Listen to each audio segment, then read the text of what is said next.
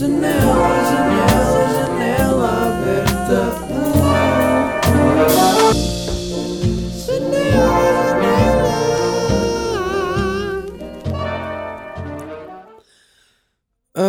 Estou a beber café.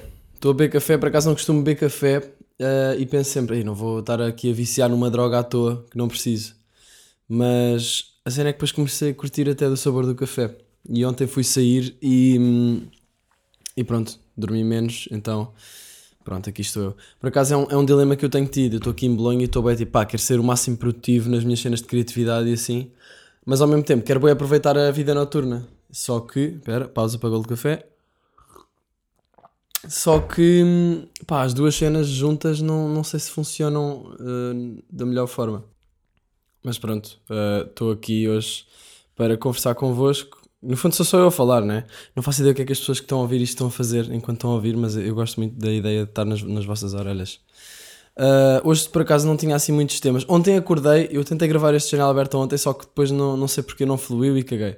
Mas ontem acordei e decidi, ah, ok, vou, vou, vou ao Twitter. Eu tento não, não ir ao telefone de manhã, mas ontem decidi ir e vi um, um vídeo daquela miúda Greta Thunberg, acho que é assim, I think, já tá- já estava aí para inglês. Aqui em Bolonha eu falo inglês ou espanhol. Falo- ontem falei tanto espanhol à noite, tipo, toda a gente aqui é espanhol. De onde eres? Ah, é Spain. Eu, ah, é Spain, claro, claro que é espanhola, não é? Ah, E eu, ah, como estás? Ahm, e o que é que eu estava a dizer? Falo bem espanhol, que vou ter de fazer aquela cena de voltar atrás no.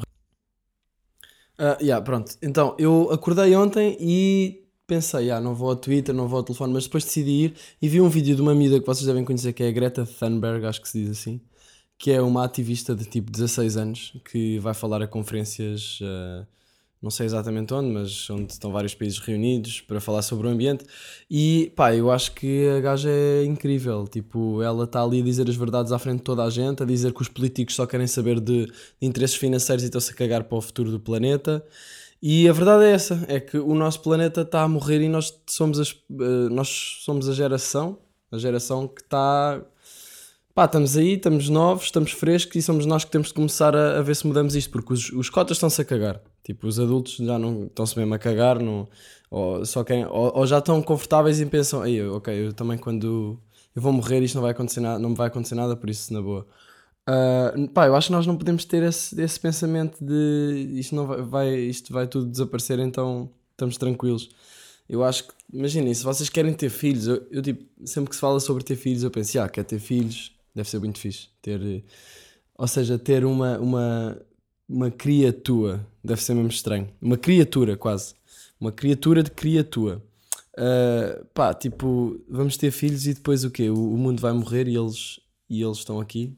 Tipo, não quer dizer que o mundo vai morrer, mas podemos começar a viver, ou podemos e vamos, se não fizermos nada, viver em condições bué da más. Tipo, imagine só cidades com pulmões de, de máquinas, máquinas pulmonares para as cidades. Isto é uma ideia que eu tenho. Isto é quando eu penso em futuro todo fodido no, do planeta, penso nas cidades com uma bolha à volta, assim de vidro, e depois com pulmões ah, tipo máquina. Ou seja, não sei se vai ser assim. Duvido que vai ser assim. Mas tipo, coisas muito mais simples, como por exemplo a subida das águas do mar, podem acontecer se a temperatura média do, do planeta subir um grau e meio, pelo que eu estive a ler na internet. Ah, e, e isso vai acontecer se nós não fizermos nada, se não reduzirmos a utilização de combustíveis fósseis, ah, se não começarmos a comer menos carne. Eu não sei todas as, eh, todos os passos, todas as ações que podemos pôr em prática para reduzir a poluição, mas sei que uma das maiores é o consumo de carne. E curtia falar por acaso sobre isso, porque é uma cena que eu já pensei há uns tempos e, e houve uma altura até que eu estava só a comer comida vegetariana. Um, eu para já eu nunca compro carne. Eu vivo em Lisboa, agora estou em Belém, mas vivo em Lisboa tipo há 3 anos, faz agora 3 anos. E pá, e nunca comi, nunca comprei carne. Só- no início eu comprei carne, até tenho um vídeo a, a a cozinhar carne. Mas porquê é que eu não compro carne? Primeiro porque a carne do, do mini preço é muito estranha. Uh, depois porque, não sei, tipo, eu cada vez começo a pensar mais, a consciência é uma cena que é, quando tu começas a, a pensar sobre uma coisa, já não dá para voltares atrás. Já não dá para não veres, desver, não é? É tipo a minha mensagem no, no Instagram. Se aquela gaja te manda, um- tipo, se tu metes vista na mensagem da gaja, não dá para pôr uma, um desvista. E vais ter só de lidar com a consciência que adquiriste sobre certo assunto. E eu senti que a carne não era muito fixe. Ahm, e também porque, pronto, primeiro há montes, de, há montes de argumentos que eu posso dar para. Mas isto para mim, não é? Que eu posso dar para. Por causa do consumo de carne. Eu não estou aqui a tentar dizer, oh, sejam vegetarianos, até porque eu não sou.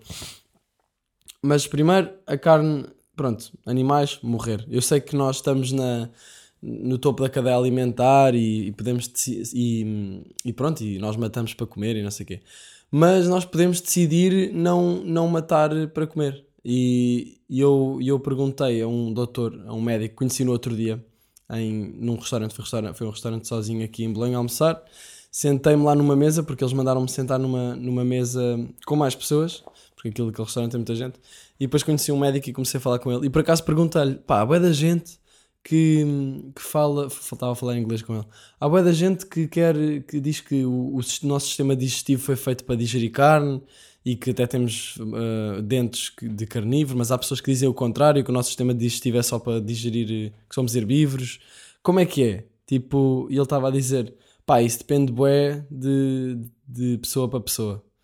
Uh, ou seja, eu acho que não há um certo. Ele diz que isso é uma grande questão na, na medicina.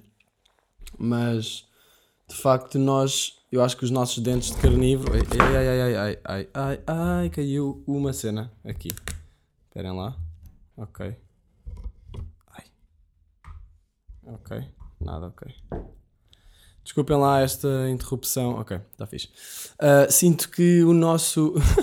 esta, toda esta interrupção à toa, imagino bem as vossas reações. Uh, ou seja, nós sinto que devia ser para aí no, na altura de- dos Homens das Cavernas, nós éramos muito tipo, ah, comer carne crua. Carne crua também não, né? Quer dizer, não sei, yeah. Yeah, claro que sim, claro que sim, comiam carne crua. Mas pronto, nós, claro que tínhamos esses dentes no início, precisámos bem disso, mas nós agora já não precisamos muito disso. Uh, e nós podemos decidir não comer carne e comer eh, outras coisas. Uh, ir buscar proteína aos, aos vegetais, ir buscar aos, aos, aos grãos, ou às leguminosas. Uh, ou seja, há alternativas. Sei que há uma vitamina que acho que é a B12 que não, que não, que não há em nenhum vegetal, acho eu, e, mas pode-se tomar suplementos. Um, mas não sei, tipo, eu sinto que quando como comida vegetariana sinto melhor. Porque também não tenho aquele peso de "Ih, isto é um animal, isto é um cadáver. Tipo, um bife é um cadáver. E, e não, não vamos dizer que um bife não é um cadáver, é um bocado um animal. E, e claro que, tipo, eu sinto que na nossa sociedade o, é, é um bocado como o álcool. Está boeda. É um bocado como o álcool, será? Não, caguem nisto. Na nossa sociedade, a ideia de comer carne está bué presente. ah, e há muita gente que, por exemplo, tenho amigos que quando lhes falo de comida vegetariana ou, ou ah, olha, vais a fazer um, uma massa com vegetais, ficam tipo, ei, epá, hum, isso não me vai encher. Eu preciso de um bife, caralho. e, epá, isso não é assim. Eu sinto que boa da gente tem aquela ideia de que eu, eu preciso de carne, mas no fundo não precisam, tipo, de comer carne. Ok, se calhar há pessoas que precisam mesmo, né? Há pessoas que precisam de dietas especiais e que precisam de carne porque o seu corpo é de uma, funciona de uma certa forma e precisam mesmo daquilo, daquelas, daqueles nutrientes. Mas, hum, mas eu acho que há muita gente que tem ideia, a ideia daquele carnívoro, e ah, ah, eu quero é um bife para me encher. Mas eu, eu não, pá, eu sinto que isso não é mais uma ideia do que uma necessidade realmente fisiológica ou física. Ah, e eu, eu, quando como comida vegetariana, sinto mais, mais leve, até porque, hum, não sei, a carne ah, deixa-me boeda, boeda mais pesado. Sinto-me muito mais cheio depois de comer carne. E quando como vegetais ou, ou uma massa com vegetais, cogumelos, cogumelos é tipo a minha base de alimentação. Se eu não tenho cogumelos no frigorífico, eu não sei o que é que eu vou fazer a minha vida. Então, já sinto-me mais leve. Uh, pronto, isto tudo para dizer que uma das alterações que devíamos fazer era comer menos carne. Não digo deixar de comer carne também, mas comer menos carne porque um dos maiores poluentes é, é a indústria da, da, da carne, pronto, do, da- do gado, das vacas. Quando se peidam, isto parece boeda estúpido, mas o nosso planeta pode morrer porque nós fizemos criação de animais que se peidam e fazem mal à, à atmosfera. Tipo, olha, vamos pegar aqui, vamos reproduzir isto tudo, vamos pôr aqui um monte de vacas, mas depois aparece um cientista e olha, pá, eh, vocês vão fazer isso para comer, só que se elas se peidam muito, isto vai tudo com o caralho. E é verdade, porque hum, os peidos das vacas têm metano e o metano, uh, quando vai para. Pá, eu não sei isto em, em, termos muito técnicos, mas pelo que eu percebi, o metano, quando vai, sobe pelo ar e vai para, para, para a camada de ozono, acho que é isso. Aí eu vou então. Yeah, é isso. Basicamente tem a ver com o efeito de estufa. Os gases de efeito de estufa ou gases do efeito de estufa são substâncias. Eu acabei de dizer a mesma coisa, desculpem. São substâncias gasosas que absorvem, que absorvem parte da radiação infravermelha emitida principalmente pela superfície terrestre, e dificulta o seu escape para o espaço. Está também em brasileiro. Isso impede que ocorra uma perda demasiada de calor para o espaço, mantendo a Terra aquecida. Ok, este português está bem estranho. Mas basicamente é isso. Uh, cria um, uma, faz o efeito estufa e o nosso planeta fica com uma temperatura mais elevada. E os peitos das vacas contribuem para isso. Uh, eu acabei de pesquisar cow fart pollution. Yeah. Bill Gates diz que um dos grandes problemas é o cow farts. Yeah, uh, então é isso. Uh, eu acho que por, por isso nós devemos tentar reduzir o consumo de carne e também por causa da quantidade de porcaria que deve estar lá. Ok, que os vegetais também devem ter porcaria e a soja também pode ser má. E, mas, mas é pá, tipo, as vacas, para além de estarem ali fechadas em. Ok, se calhar algumas estão soltas, mas muitas estão, estão em ambientes deploráveis e estou a dizer as vacas só um exemplo. Podia estar a falar de porcos também. Uh, eticamente não, é, não me sinto muito bem saber que estou a comer um animal que foi morto e que viveu em condições más. Agora, se for, por exemplo, uma galinha da minha avó, eu já fico mais tranquilo e já fico tipo, ok, esta galinha viveu tranquila uh, e foi mesmo, mesmo por um, como, como era de antes, não é? Tipo, ok, que a minha avó podia decidir não, não matar mas isso já também já está tão incutido na cabeça dela que já é o normal. Tipo, é por isso que nós, os mais jovens, é que temos de mudar um bocado isto, porque os mais velhos já não têm espaço mental para, para mudar mentali a mentalidade e nós temos. E eu acho isso fixe. Um, pronto, e esse vídeo, voltando ao início, esse vídeo da Greta Thunberg achei muito bom porque ela estava a dizer que os políticos só queriam saber de, dos ganhos económicos e não estão a olhar para a frente. Tipo, parece que nós humanos é, é precisamos que apareça uma coisa para nos dar um grande abanão e ficar tipo, olha, vamos morrer, agora é que vai ser mesmo. Só que o pessoal já está a dizer tipo, olha, estamos quase lá e ninguém faz nada. Mas ao mesmo tempo eu acredito que nós somos inteligentes o suficiente para, para quando chegar um, um momento ainda mais em cima, pá, se for demasiado em cima não vai dar, mas eu acredito que nós temos inteligência suficiente para conseguir sobreviver. Mas pá, não podemos deixar andar muito mais, senão Está fedido. Uma amiga minha estava a Ah, eu estava a falar também da, do, da subida das águas do mar. Uh, isso é uma coisa que é muito, muito. Tipo, nós não temos noção. Eu vi um documentário há uns tempos uh, em Lisboa que era sobre uma ilha que eu já não me lembro do nome. Kiribati. Acho que era isso. Kiri, Kiribati. Deixa-me ver. Kiribati. Exato. Exato. Kiribati é uma ilha no Pacífico Central com, que é muito pequena. Deixa ver aqui a área da, da ilha. Tem 800 km quadrados. Isso, isso é pouco. Isso é pouco? Eu acho que isso é pouco. Pá, tem 100 mil habitantes. Eu acho que era Kiribati. Pá, não sei se é esta, mas era aqui uma, era uma, uma ilha aqui hum, nesta zona do Pacífico Central que com a subida das águas do mar era um, um dos territórios com men menor altura de, de terra. Ou seja, a, a elevação do terreno era muito, muito pequena, muito baixa e as águas do mar estavam a subir cada vez mais. Então já tinha havido imensas inundações nos últimos anos e eles tiveram mesmo de evacuar as pessoas da ilha porque o mar começou a comer as ilhas. Porque, pá, pronto, ok, isto é uma ilha pequena no Pacífico, mas isto é, é uma espécie de um aviso. Tipo, vocês estão a ver que se isto está a acontecer aí, eh, nesta ilha no Pacífico, imaginem daqui a uns bons anos, tipo, estava a falar com uma amiga minha e ela disse: Olha, sabes que daqui a 30 anos Lisboa se calhar já não existe. E eu não sei se são 30 anos, mas eu sei que se isto continuar assim e se as águas do mar subirem, qualquer pessoa logicamente percebe que, ok, uh, Lisboa, por exemplo, ou outras cidades que estejam perto da água vão ser engolidas. E o que é que. Tipo, é estranho, o que é que aconteceria se Lisboa fosse, fosse engolida por água?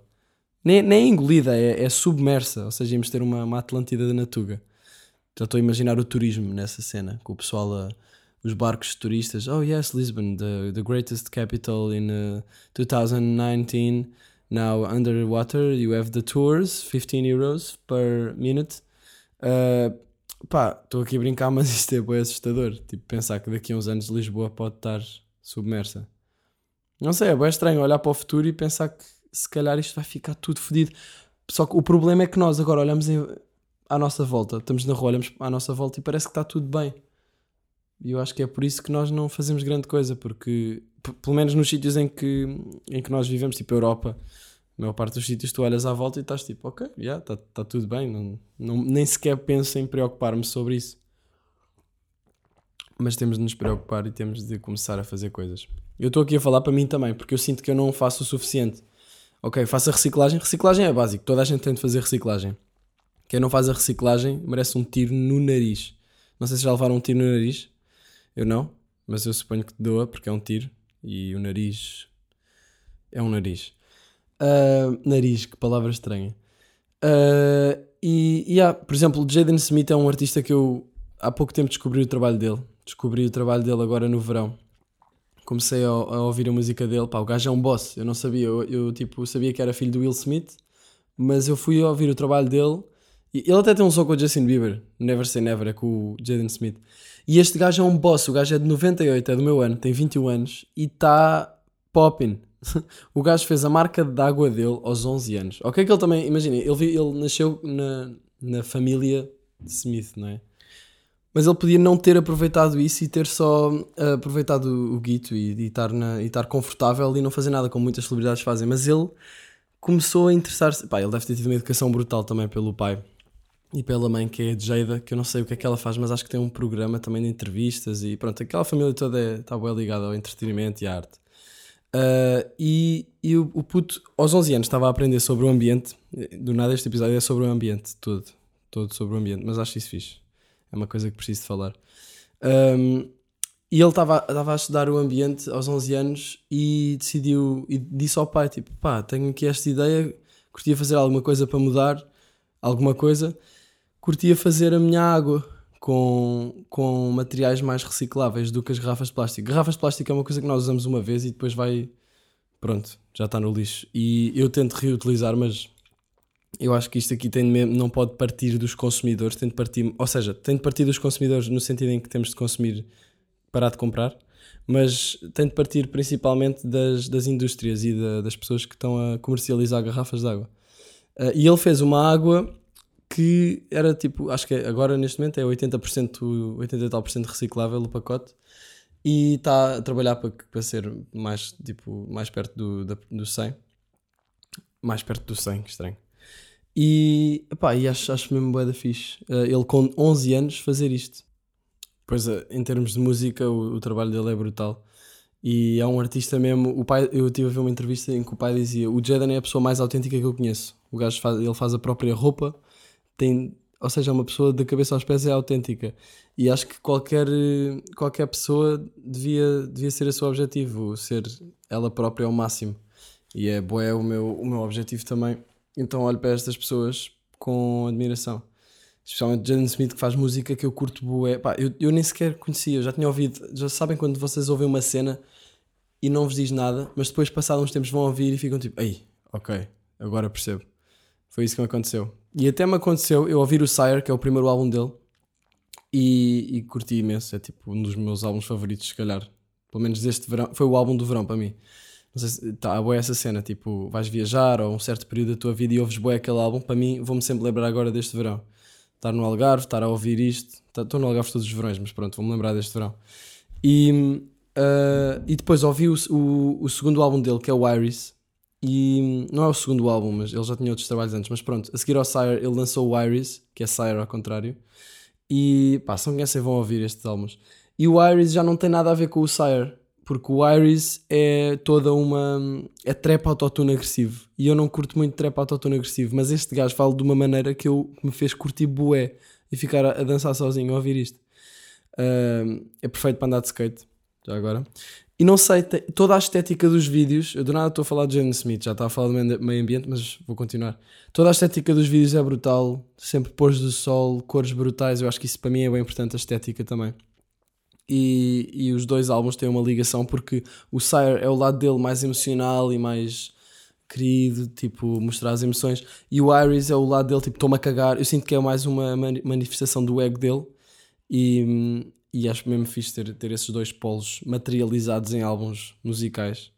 Tipo, para mim, criar cenas é brutal porque estás a pôr bocados de ti em coisas que as pessoas podem sen- sentir também e consumir. E é por isso que fazer música me dá tanta satisfação, porque se bem que não tenho feito muita agora, não tenho lançado muita, tenho feito beats, não tenho lançado muita, ah, pá, pá, não sei, tipo, curto mesmo bem. Ahm, e pronto, eu senti, eu afastei um bocado do humor porque me fartei do humor, porque já não tá, queria criar coisas com mais profundidade, como eu já tinha dito. Sinto que houve um clique, um certo ponto da minha vida em que eu fiquei tipo, pá, eu quero fazer cenas que significam coisas.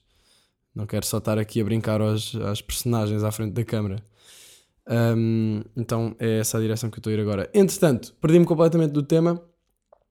Greta Thunberg, Jaden Smith. Ah, e isto para dizer que o gajo fazia hum, reuniões mesmo com, com equipas com, com equipas que, de ativistas e com, com até equipas de indústria ou de certas companhias ah, para encontrar soluções mais viáveis para, hum, para os problemas de mudanças climáticas que estamos a, a sentir agora ou que estamos a começar a sentir agora. Ah, pronto, eu acho isso brutal. Acho, acho brutal. Ele numa entrevista estava a dizer tipo This is my life calling. Eu acho que tipo, todos nós temos um life calling, tipo, uma coisa que a vida te, te sentes bem que queres fazer aquilo. Que é, eu sinto que é o seguir os nossos sonhos, não é? E que envolve sempre um serviço para a humanidade. Tipo, tudo, todas as nossas atividades vão ter de envolver sempre um, um dar à humanidade, tipo, ajudar as outras pessoas em alguma coisa. E todos, se todos nós fizermos isto, vamos viver, sinto que, muito mais em paz. Ahm, mas pronto, depois interesses monetários, egos, coisas. Ah, às vezes estou a gravar a janela aberta e estou mais bloqueado e começo a pensar, bué, e às vezes flui mais. Não sei, sinto que isto é um exercício para mim também de deixar sair para fora e não racionalizar demasiadas coisas. Ah, mais, o que é que eu ia falar mais? Pronto, yeah, exato. E eu, eu ontem tentei gravar a janela aberta, mas eu comecei por gravar a falar sobre coisas que não eram assim tão interessantes. Não eram, não, aliás, não é que não se fossem interessantes, mas são, não são tão importantes como o ambiente. E depois fiquei tipo, pá, eu quero falar do ambiente. Depois que, que tentei começar e não fluiu e caguei. Ah, mas pronto, agora, agora que já falei do ambiente, posso falar sobre sobre o que eu tinha falado ontem, que é uma coisa que, pá, eu não sei se vocês também fazem, mas eu sinto que preciso de admitir isto, que é, vou à casa de banho e se sei que está mais alguém em casa, no, no mesmo sítio, ou a ouvir, eu às vezes não lavo as mãos e, e abro a torneira, pá, durante tipo 3 segundos. Ninguém lava as mãos em 3 segundos, por isso se a pessoa estiver atenta vai perceber que eu não lavei as mãos e vai ficar um bocado a questionar sobre o que é que aconteceu com aquela torneira de 3 segundos. Mas eh, eu faço isso e sinto sempre um pequeno arrependimento. Arrependimento não, mas eh, vergonha depois de fazer isso. Se bem que ninguém sabe, não é? Quer dizer, agora toda a gente sabe, mas se eu por acaso algum dia estiver em vossa casa, eh, não escutem à porta da casa de banho. Não quer, não quer dizer que eu não vá lavar as mãos, mas às vezes não me apetece nada. Ou quero só continuar a fazer esse tipo, estou a fazer um beat. Estou a fazer um beat no computador, preciso ir à casa de banho bué da rápido. Já estive a aguentar bué porque queria estar a produzir. Vou à casa de banho, pá, vou, vou e venho a correr. Por isso não, não vou estar aqui a perder tempo com higienes, não é? Só faltava dizer que também tenho que tomar banho todos os dias. Ou quer dizer que também tinha de tomar banho o quê? Tipo uma vez por mês. Ah, piadas sobre tomar banho. Quem nunca? Uh, yeah. Ontem, ontem, torci o pé. Torci o pé e pá, não sei se vale a pena falar muito sobre torcer o pé, mas uh, torci o pé, e, mas ele já está melhor. Eu tenho torcido bem o pé a andar de skate, porque eu estava a falar com o meu setor de skate. Eu tive um setor de skate, já bué, e, ele estava-me a dizer: Pois pá, o teu corpo agora já não está tão duro como antes, porque antes andavas muito. E eu pensei: Fogo, porque como assim não estou duro? Uh, mas, ou seja, ele disse que a solução era andar mais de skate, e eu gostei dessa solução. Mas, um, yeah, sinto que agora quando me aleijo, como o corpo não está tão preparado para desporto, uh, porque o skate é um desporto muito agressivo e mando-me para coisas e salto para sítios e vou sempre rápido e pronto, há muito mais probabilidade de torcer o pé do que, por exemplo, correr, não é? Se bem que correr se for num terreno acidentado, estás também bem propício a isso. Yeah, torci, torci o pé. Mas eh, já está melhor, não apetece falar muito sobre isso. Pedi aqui um, um bacana de, de Bolonha que estava cá em casa, que era, que era o Pedro, que era o Pedro, eh, para me trazer um saco de ervilhas, porque ervilhas é fixe para, para pôr gel em sítios, porque é moldável. E, e agora já está a ficar melhor. Ahm, ontem fui sair. O que é que eu posso falar mais aqui? Tinha aqui eu tinha-vos perguntado no Twitter cenas para, para eu falar no, no episódio de hoje do podcast e disseram mu mu muita. Epá, calma. Muitas coisas. Uma delas foi. Pá, eu sinto que isto tinha, é o sentido da vida. Eu não sei se vou entrar já pelo sentido da vida porque já vamos em 25 minutos. eu, como se soubesse, não é? Ah, tinha aqui importância da arte na nossa sociedade, responsabilidade artística que eu escrevi depois. Yeah. Isto até faz sentido com. Ah, pá, odeio quando isto me acontece. Tipo, estão a ver quando estão a falar e do nada, sem querer, ligam os gestos. Tipo, odeio. Uh, sem ofensa ao pessoal do Algarve que faz muito isto, porque vocês já é cultural, mas a mim, como eu não faço, atrofia-me. Uh, importância da arte na nossa sociedade. Qual é a importância da arte na nossa sociedade, meus jovens? A importância da arte na nossa sociedade remonta ao século. ao século. ao século. Pá, sinto que a importância da arte na nossa sociedade é, é um veículo de transmissão de mensagens. Será? Será isto? Ou, sim, um veículo de transmissão de, de mensagens e também de uma boa maneira de levantar questões e chamar a atenção de pessoas para certos assuntos. E podemos associar isto perfeitamente ao, ao ambiente.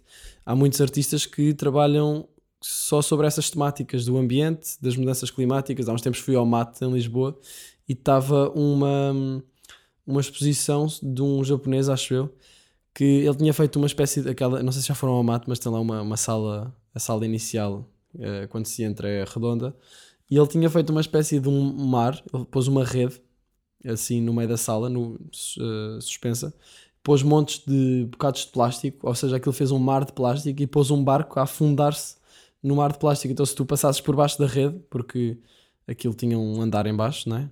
É um espaço amplo.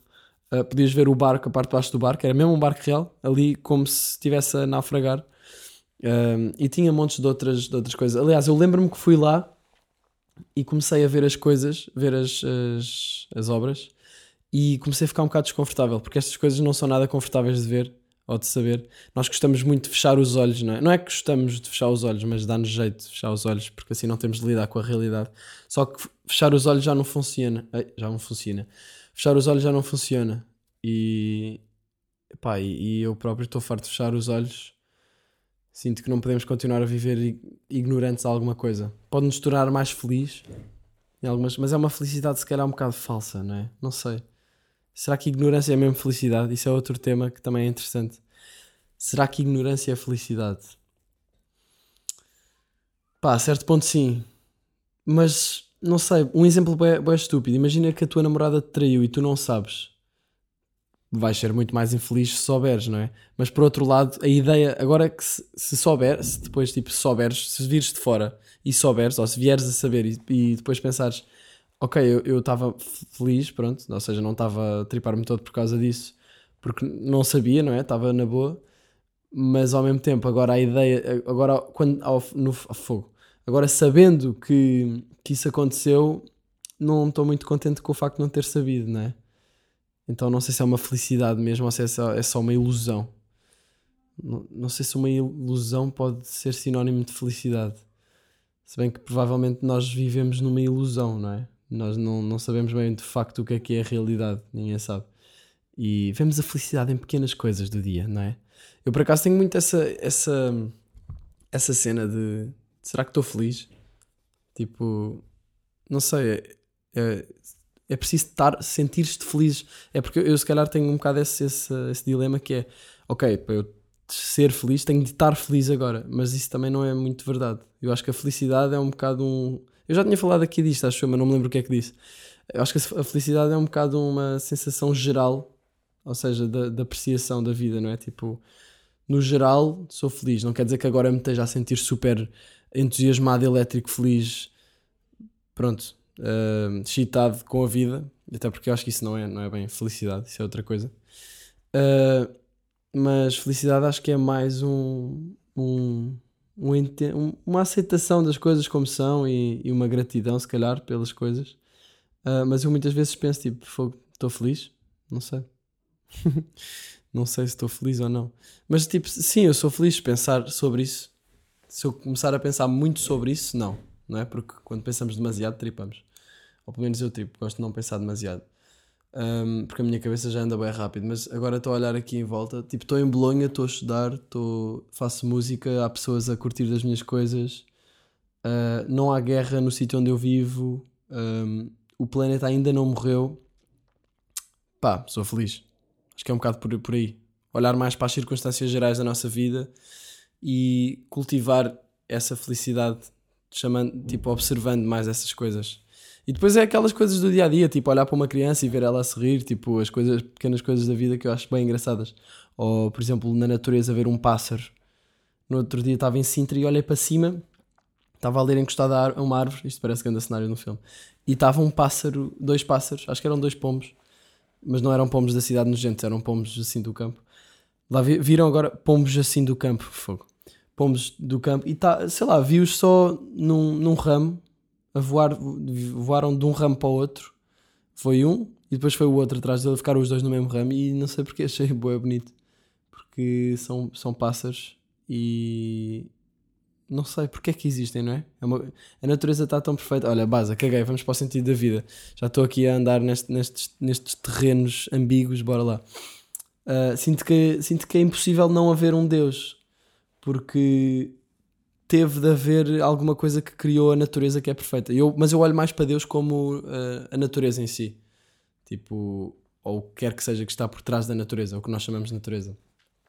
O, a força criadora disto tudo. Tipo, e se, se a natureza é perfeita, não é? No fundo, a natureza é perfeita. Uh, tudo deve acontecer por uma razão, mesmo à escala da nossa vida. Isso é uma coisa que eu sou muito cético e às vezes penso, tipo, há, há momentos em que eu penso, ah, as coisas acontecem por uma razão, isto não pode ser à toa. Mas depois há momentos em que eu penso, tipo, será que não é só tudo à toa? Mas também eu vi um vídeo ontem de um, de um gajo que é o Sneeko, que é fixe, os vídeos dele. S-N-A-K-O. O gajo é meio marado, mas é, é fixe. Ah não, S-N-E-A-K-O.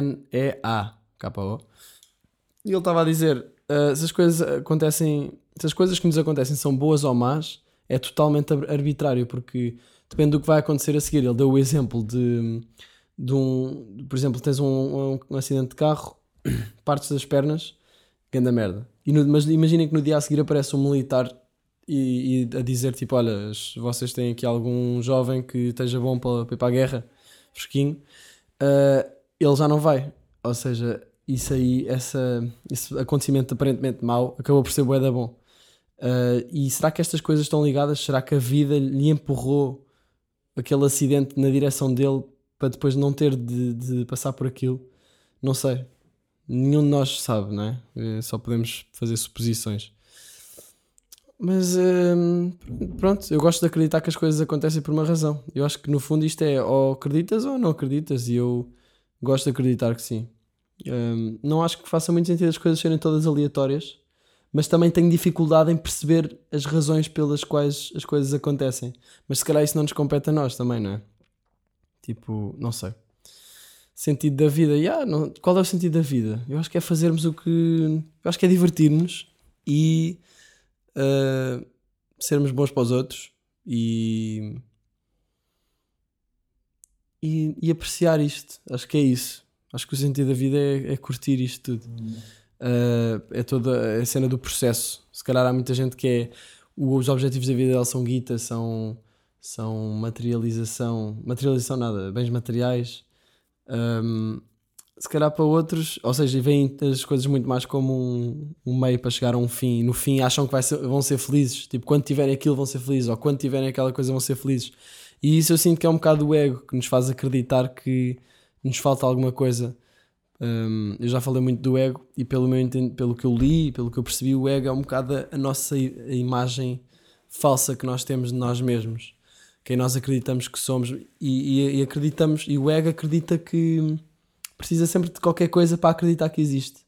Se quiserem saber mais sobre o ego, vão ver o meu vídeo sobre o ego. Eu próprio não me lembro bem o que é que disse nesse vídeo, mas acho que está um bom vídeo de resumo do ego.